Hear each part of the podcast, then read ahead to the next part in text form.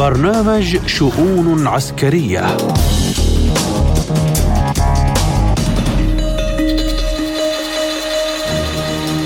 تحية طيبة لكم مستمعينا الكرام من إذاعة سبوتنيك في موسكو وأهلا بكم في حلقة جديدة من برنامج شؤون عسكرية. أقدمها لكم اليوم أنا محمد جمعة والبداية مع العناوين. طوفان الأقصى المواجهة مفتوحة وكل الخيارات متاحة. إعلام ألماني الولايات المتحدة ستطلب من زيلينسكي الاستعداد لتقديم تنازلات. البحرية الأمريكية تبدأ باستخدام المسيرات البحرية لمراقبة أنشطة الحرس الثوري. بيونغ يانغ تحدد سياسات تعزيز قوتها النووية في الدستور. ونبدأ الحلقة مع استمرار عملية طوفان الأقصى فيما تتواصل الاشتباكات في غلاف غزة ويمتد التصعيد ليشمل مناطق في الضفة وجنوب لبنان في وقت أعلنت إسرائيل فيه الحرب رسميا وكثفت غاراتها على القطاع. أعلنت كتائب القسام الجناح العسكري لحماس فجر السبت في السابع من أكتوبر 2023 بدء عملية طوفان الأقصى مطلقة أكثر من خمسة آلاف صاروخ من قطاع قطاع غزة.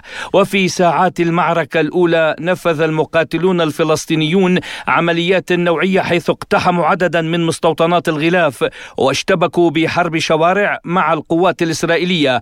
قتلوا وجرحوا عددا منهم كما أسروا عددا من الجنود والمستوطنين وسيطروا على آليات إسرائيلية. بالمقابل أطلق الجيش الإسرائيلي عملية السيوف الحديدية ردا على طوفان الأقصى وشن غارات على قطاع غزة. أفادت قناة إسرائيل 24 بأن الهجوم المباغت الذي شنته كتائب القسام السبت خلف حتى الآن نحو 700 قتيل و2100 جريح وعشرات الرهائن الإسرائيليين المحتجزين في غزة. فيما أعلنت وزارة الصحة الفلسطينية في غزة أن حصيلة القتلى الفلسطينيين في القطاع بلغت 370 وإصابة 2200 بجروح مختلفة والأرقام قابلة للزيادة. للحديث أكثر عن أبعاد هذه العملية وتبعاتها وعن دلالات التفاعل الدولي. نستضيف معنا الكاتب والمحلل السياسي رئيس مؤسسة فيميد للإعلام الدكتور إبراهيم المدهون. أهلا بك دكتور إبراهيم في شؤون عسكرية. وأبدأ معك بما الذي أفاض الكأس الآن ليتصاعد الصراع بهذه الحدة بين فصائل المقاومة الفلسطينية وإسرائيل. في موضوع الأقصى والتهديدات الحقيقية التي تعرض لها مسجد الأقصى في المرحلة الأخيرة وفي الأيام الأخيرة من هجوم متكرر بالإضافة إلى التضييق على هذه الضفة الغربية وزيادة هجمات المستوطنين. الأمر الثالث هو واقع الأسرى الصعب في غزة واقع الأسرى الصعب في في داخل السجون الإسرائيلية بالإضافة إلى حصار قطاع غزة والتضييق الأمر الآخر هو المشاريع الدولية التي باتت تعتبر إسرائيل يعني ركنا أساسيا في المنطقة وباتت تعقد معها مجموعة من الاتفاقيات كان اخرها أو كانت تعقد معها مجموعة من المشاريع كان آخرها مشروع بايدن الذي يبدأ من الهند. هذا كله حقيقة استفز المقاومة الفلسطينية وأضحى الواقع الواقع الواقع لا يحتمل. وكانت المقاومة الفلسطينية هددت كثيرا أن المسجد الأقصى خط أحمر أن المساس بالمسجد الأقصى سيفجر المنطقة. وهم كان هناك حالة من الإهمال وحالة من الاستهتار بمشاعر الفلسطينيين وبمشاعر المقاومة الفلسطينية مما أدى إلى هذه العملية الواسعة التي أرادت إعادة الاعتبار للمسجد الأقصى وأرادت أيضا تحرير الأسرى والمعتقلين في السجون الإسرائيلية. طيب وإذا كانت الاستعدادات مستمرة منذ فترة طويلة فلماذا غابت تفاصيلها عن أجهزة المخابرات الإسرائيلية المعروفة بقوتها عالميا؟ هذه قوة المقاومة الفلسطينية وتطورها، المقاومة الفلسطينية خاضت العديد من المواجهات مع الاحتلال الإسرائيلي وكانت دائما يعني تطور من ذاتها ومن نفسها وتعمل على تقليل تقليل الأخطاء. وأعتقد أن المقاومة الفلسطينية اليوم تمتلك جهاز استخبارات قوي وهو جهاز استخبارات كتائب القسام. وقد خاض في 21 قام حماس ويومها كان كان نقطة فارقة آه، مع آه، في إظهار قوته، اليوم لا، اليوم الاستخبارات العسكرية استطاعت أن تقوم بأكبر مناورة وبأكبر خطة تمويه حقيقة ربما في العقود الأخيرة. ونجحت في تضليل الجيش الإسرائيلي ومباغتته وهذا دليل ضعف وتراجع المؤسسات الصلبة الإسرائيلية وعلى رأسها مؤسسات الأمن والجيش بالإضافة إلى تفوق وتطور القدرة الفلسطينية وقدرة كتائب القسام واستخدام دكتور هل للجمهورية الإسلامية الإيرانية دور معين في الإعداد لهجوم مختلف سرايا المقاومة الفلسطينية معا؟ ليس لها يعني هذا عمل فلسطيني وهذه قضية فلسطينية إيه، والمقاومة الفلسطينية يعني تتعاون مع كل من يساندها ومن ضمن من يساندها اللي هو الجمهورية الإيرانية وفصائل المقاومة إيه، في لبنان إيه، وهذا لا شك أن هناك تعاون ولكن الركن الأساسي والكور الأساسي كان هو لدى المقاومة الفلسطينية وحركة حماس ولا شك أن هناك تعاون وتنسيق مع كافة القوى التي تدعم شعبنا الفلسطيني. برأيك دكتور كيف سيتم النظر إلى الوضع في سياق التضامن العربي وماذا عن الدول الإسلامية التي أقامت علاقات مع إسرائيل وهل ستستمر السعودية في عملية التطبيع مع إسرائيل؟ أعتقد أن هذه المعركة آه، يعني بعثرت الأوراق وهذه آه، ستفرض وقائع جديدة وحتى اللحظة لم تنتهي هذه المعركة باعتقادي إذا خرجت إسرائيل مهزومة. واستطاعت التغيير واستطاعت المقاومة تغيير ما شيء على الواقع. آه، لا هذه العملية أيضا آه، وجهت وجهت ضربة لمشاريع التطبيع على الأقل هي كشفت حجم الاحتلال الإسرائيلي. الاحتلال الإسرائيلي كان يعتمد على آه، سمعة كاذبة أو على دعاية وبروباغندا كاذبة أنه يمتلك القوة ويمتلك المنع ويمتلك الجيش الذي لا يقهر والجندي الأسطوري. اليوم هذا الجيش الذي لا يقهر قهر أمام آه، جنود حركة حماس قهر من ذله بسيطة محاصرة. آه، فهو بذلك تراجع حتى دوره ومكانته في المنطقة. ومن سيهرول له للتطبيع سيدرك انه أن أن إسرائيل لم يعد بالإمكان الاعتماد عليها. وأنها دولة هشه وأنها دولة هائلة للسقوط. إذا كان بضع مئات من المقاتلين الفلسطينيين استطاعوا الدخول إلى هذا العمق واسر هذا العدد والعمل كل والنجاح بكل هذه العمليات فما بالك لو كان هناك أي صراع إقليمي في المنطقة لا شك أنه سيكون سينهار هذا الجيش بشكل بشكل كبير. ولهذا لا هذه هذه العملية أيضا وصل أوصلت رسالة لكل من يثق بإسرائيل أو كل من توهم أن إسرائيل يمكن الاعتماد عليها أن هذه قوة ضعيفة في المنطقة ولا مستقبل لها في هذه وكسؤال أخير ما هي قراءتك دكتور للعواقب الجيوسياسية لما يجري الآن؟ حتى اللحظة آه، يعني من المبكر الحديث لكن آه، الأمر لا شك أنه سيؤثر بشكل كبير سيؤثر آه، داخليا سيؤثر في قطاع غزة سيؤثر في شكل قيادة الشعب الفلسطيني في المرحلة القادمة سيشكل في العلاقة مع الاحتلال الإسرائيلي سيؤثر أيضا في المشاريع الدولية التي تقودها الولايات المتحدة الأمريكية. وحتى أن هناك الكثير من الأحاديث ستؤثر حتى على الحرب الروسية في أوكرانيا آه، وأعتقد أن الأمر الآن مهم. ولهذا هذا يحتاج إلى استثمار الفرصة. اليوم حماس أعطت للكثير فرصة حتى آه، هذه الحرب آه، بعتقد أنها ستخرج حماس كقوه إقليمية يمكن الاعتماد عليها في الكثير من من القضايا الدولية وعلى الأقل أنه لا يمكن تجاوزها بعد الكاتب والمحلل السياسي الدكتور إبراهيم المدهون كنت معنا ضيفا عزيزا ودائما معنا في شؤون عسكرية. شكرا لكم وحياكم الله. وإلى الملف الأوكراني حيث أكدت وسائل إعلام ألمانية أن الولايات المتحدة ستطلب من الرئيس الأوكراني فلاديمير زيلينسكي الاستعداد لتقديم تنازلات إذ ليس من المفيد بالنسبة للولايات المتحدة إطالة أمد الصراع في أوكرانيا حتى الانتخابات الرئاسية عام 2024 وسلطت الضوء على احتمال أن يؤدي السياق الانتخابي في الولايات المتحدة إلى تخفيض واشنطن بشكل كبير المساعدة المقدمة إلى أوكرانيا. في السياق الأوكراني قال المحلل السابق بوكالة الاستخبارات المركزية الأمريكية لاري جونسون أنه لم يحضر أي مسؤول بولندي رفيع المستوى لاستقبال الرئيس الأوكراني زيلينسكي عند زيارته بولندا. تدهورت العلاقات بين كييف ووارسو بشكل كبير خلال الأسابيع الأخيرة بسبب قضية صادرات الحبوب الأوكرانية عبر دول أوروبا الشرقية المجاورة حيث قدمت أوكرانيا بهذا الصدد شكوى إلى منظمة التجارة. التجارة العالمية. للحديث أكثر عن هذا الموضوع نستضيف من بيروت الخبير العسكري الاستراتيجي الدكتور عمر المعربوني. أهلا بك دكتور عمر في شؤون عسكرية.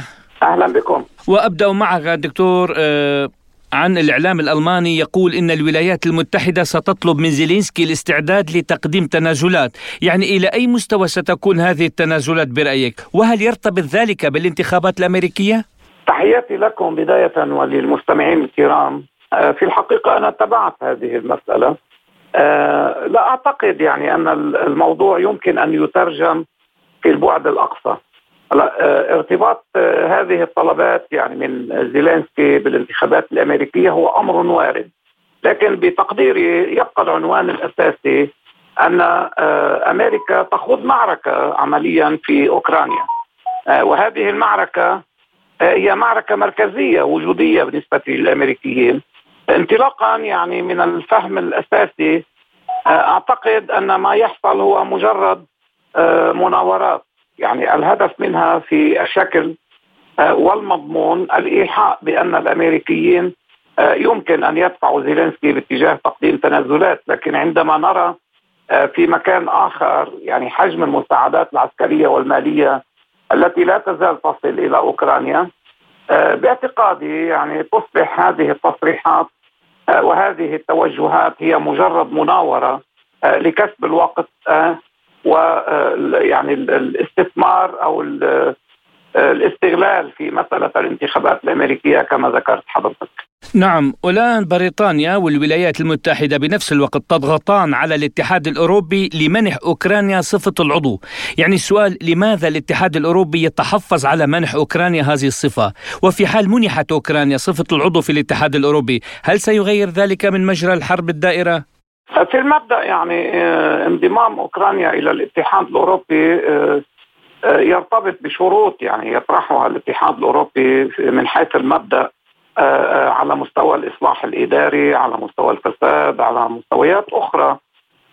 لكن في العام يعني انضمام أوكرانيا إلى الاتحاد الأوروبي لن يغير في المشهد العسكري لأن هناك فرق كبير بين الاتحاد الأوروبي وبين حلف الناتو لأن حلف الناتو هو حلف عسكري بينما الاتحاد الأوروبي هو حلف اقتصادي سياسي. هذا يمكن أن يمنح أوكرانيا مزيدا من الهوامش في الجوانب السياسية والاقتصادية لكنه برأيي مستبعد الآن يعني لأنه هذه المسألة مرتبطة بالعديد من الشروط التي ذكرتها قبل قليل.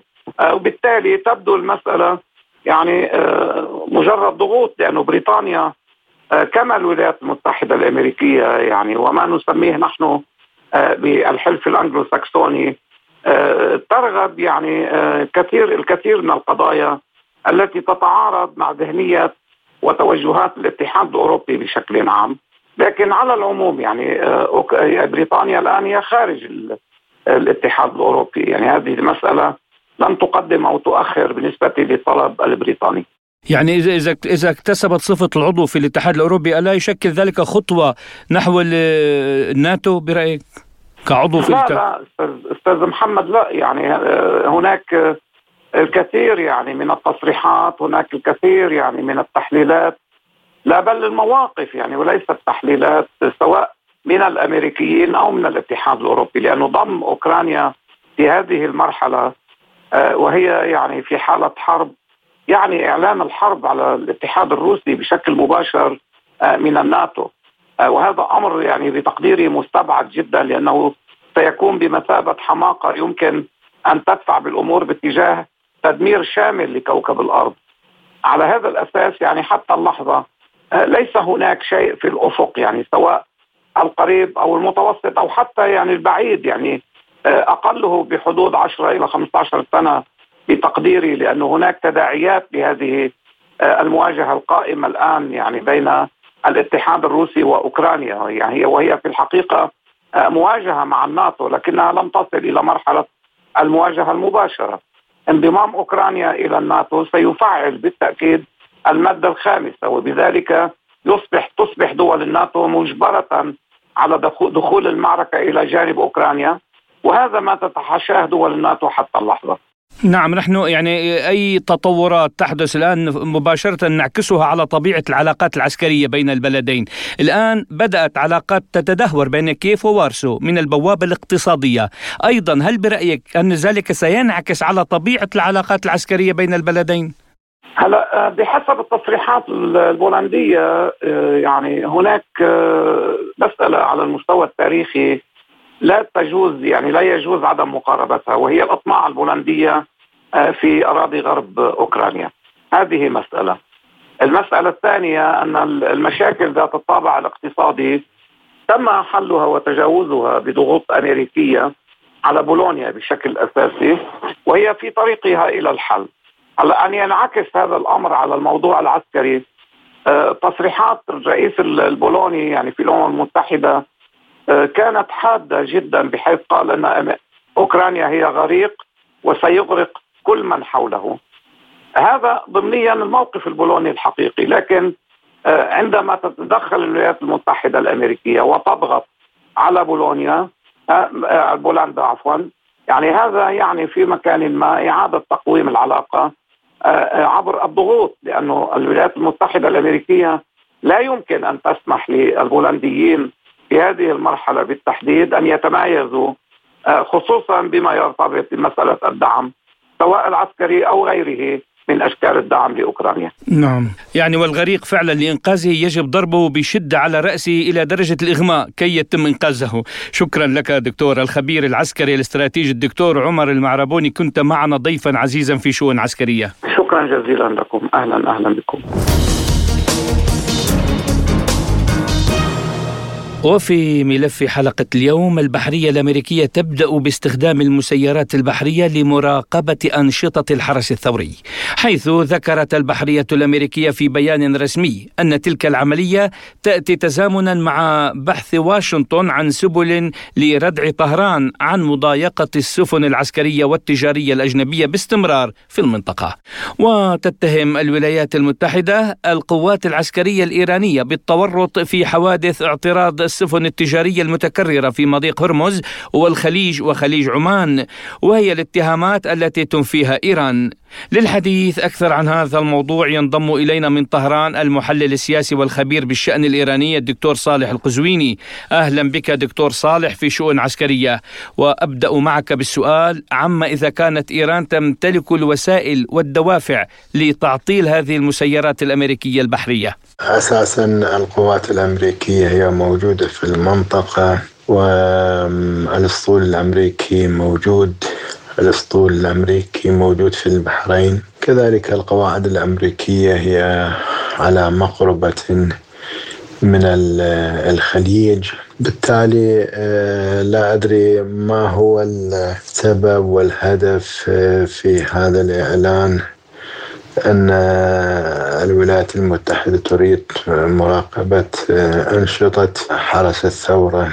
أحيانا نحن رأينا أنه حرس الثورة يعني يحتجز آه، سفينة ولا تتدخل القوات الأمريكية. واحيانا آه، قوات أمريكية ترافق بعض السفن ومع ذلك إيران تحتجز آه، تلك السفينة ولا تفعل شيئا القوات الأمريكية.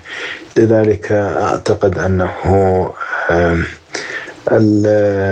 الهدف من هذا الإعلان ربما للإيحاء أنه أمريكا لا تزال تعتبر إيران عدو لها ولا تريد أن تقدم تنازلات لها وربما هنالك بدايات لمفاوضات بين إيران وبين الولايات المتحدة دكتور يعني باستخدام المسيرات البحرية هل أمريكا تتهيأ للأسوأ أم أنها تعتبر نفسها مسؤولة عن هذه المنطقة للدفاع عن المصالح الأمريكية وحماية حرية الملاحة في هذه المنطقة؟ أمريكا بدأت تشعر أنها تفقد سيطرتها على المنطقة وخاصة على الدول المتحالفة معها. القضية لا تتعلق بإيران بقدر ما القضية تتعلق بدول ربما هي حليفة لأمريكا.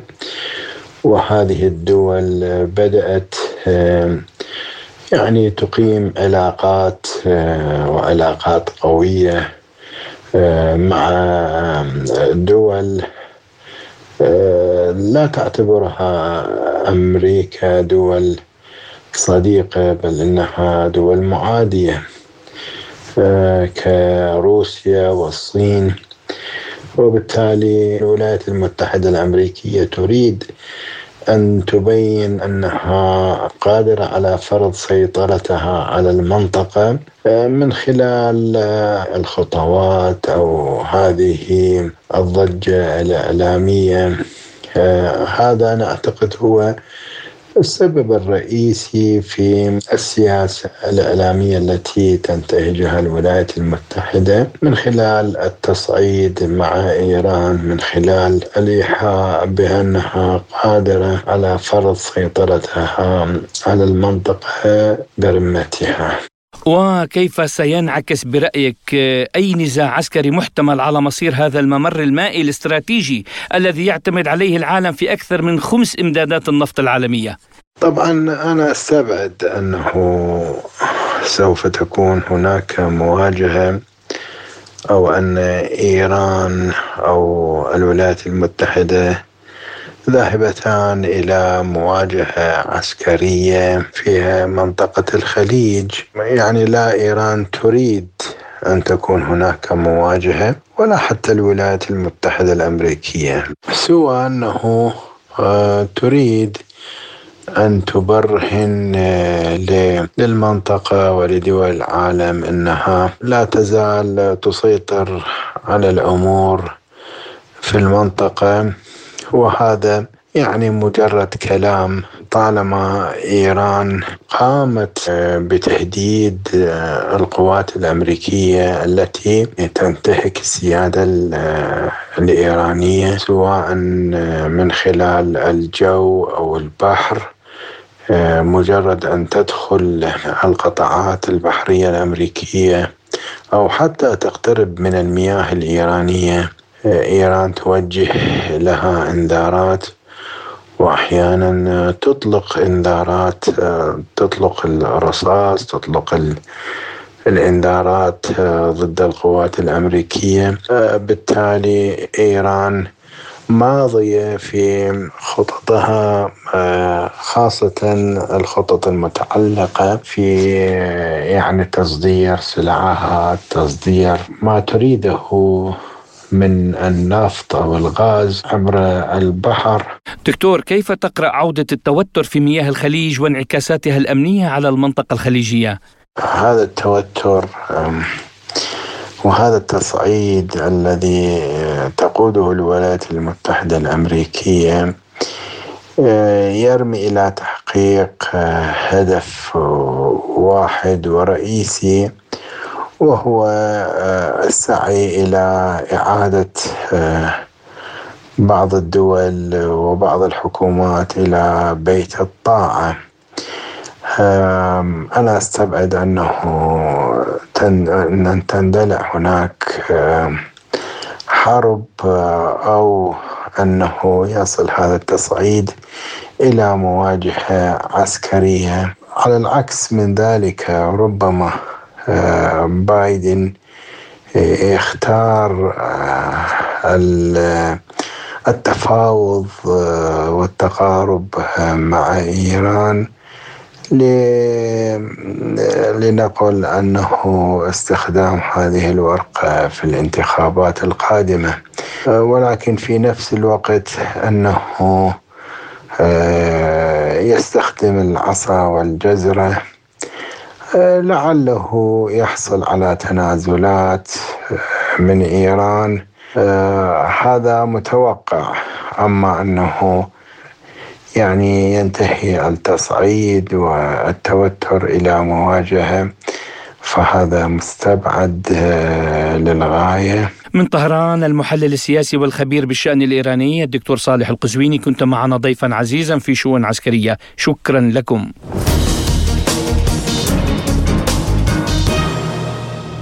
وإلى كوريا الشمالية في ملفنا الأخير حيث حددت بيونغ يانغ سياسات تعزيز قوتها النووية في الدستور خلال اجتماع برلماني بحضور الرئيس كيم جونغ اون الذي قال عن هذه السياسات إنها القانون الأساسي للدولة والذي لا يجوز لأحد أن ينتهكه بأي شيء. وشدد على الحاجة إلى تعزيز الترسانه النووية للبلاد بدرجة كبيرة وتنويع قدرتها على توجيه الضربات النووية بالإضافة إلى النشر في مختلف فروع ووحدات القوات المسلحة. وأضاف أن إنشاء ما أسماه التحالف العسكري الثلاثي بين الولايات المتحدة وكوريا الجنوبية واليابان أدى أخيرا إلى ظهور النسخة الآسيوية من حلف الشمال الأطلسي وهي السبب الجذري للحرب والعدوان. للحديث عن هذا الموضوع ينضم إلينا الخبير بالشؤون الآسيوية الدكتور علي محمود ريا. أهلا بك دكتور علي في شؤون عسكرية وأبدأ معك من تحديد كوريا الشمالية سياسات بناء القوة النووية في دستورها. يعني ماذا ماذا سيغير ذلك مما هو موجود أصلا في الواقع؟ أن قيام برلمان كوريا الشمالية اليوم بإضافة قانون يكرس في الدستور وضع البلاد كقوة تمتلك السلاح النووي يأتي في إطار تأكيد كوريا الشمالية على استمرارها بتطوير هذا السلاح الرادع والاستراتيجي الذي تؤكد أنه سيستعمل لأهداف دفاعية في سبيل الحفاظ على قدرات جمهورية كوريا الشمالية وخاصة في ظل التهديدات والتحديات آه، المحيطة بها. ونحن نشهد خلال الفترة الماضية آه، إعلان مثلا من وزارة الخارجية آه، وزارة الدفاع لجمهورية كوريا الجنوبية تهدد به برد رادع على كوريا الشمالية وبعقوبات كبيرة وكذلك بتهديدات بإسقاط النظام في كوريا الشمالية إذا قامت بأي هجوم ضدها. وهذه الأسلحة تأتي في ظل التسخين الكبير من قبل الولايات المتحدة الأمريكية للمنطقة. وكيف سيكون رد فعل الولايات المتحدة وكوريا الجنوبية واليابان؟ البلدان التي وصفها كيم جونغ أون بالنسخة الآسيوية لحلف الشمال الأطلسي. لقد شهدنا خلال الفترة الماضية الكثير من الاتهامات المتبادرة بالتصعيد بين كوريا الشمالية من جهة وكوريا الجنوبية والولايات المتحدة الأمريكية من جهة أخرى. وهذه الخطوات التي تقوم بها كوريا الشمالية تعتبر نفسها أنها خطوات دفاعية في إطار التهديدات الأمريكية والتهديدات الكورية الجنوبية وهذا ما شاهدناه عندما قام المندوب الكوري في مندوب كوريا الشمالية لدى الأمم المتحدة أن الولايات المتحدة الأمريكية تدفع الوضع العسكري والأمني في شبه الجزيرة الكورية ومحيطها ليصبح على شفير حرب نووية بشكل أكبر. وكذلك إعلان وزارة الدفاع في كوريا الجنوبية بأنها مستعدة لإسقاط النظام في كوريا الشمالية إذا ما قامت بأي آه، اعتداء نووي كما أسمته كوريا الجنوبية. لا أعتقد أن الأمر سيختلف كثيرا خلال الفترة المقبلة. ستستمر حالة التصعيد والبيانات المتبادلة في هذه المنطقة وسيستمر التسخين طالما أن الولايات المتحدة الأمريكية تسعى بشكل دائم لمحاولة محاصرة كوريا الشمالية والضغط عليها. الخبير بالشؤون الآسيوية الدكتور علي محمود رياك كنت معنا ضيفا عزيزا في شؤون عسكرية شكرا لكم. إلى هنا تنتهي حلقة اليوم من شؤون عسكرية. كنت معكم أنا محمد جمعة. تابعونا على سبوتنيك Arabic dot AE. واشتركوا بقناتنا عبر تليجرام سبوتنيك عربي وراديو سبوتنيك في لبنان على تردد 93.6 وفي سوريا على تردد 93.3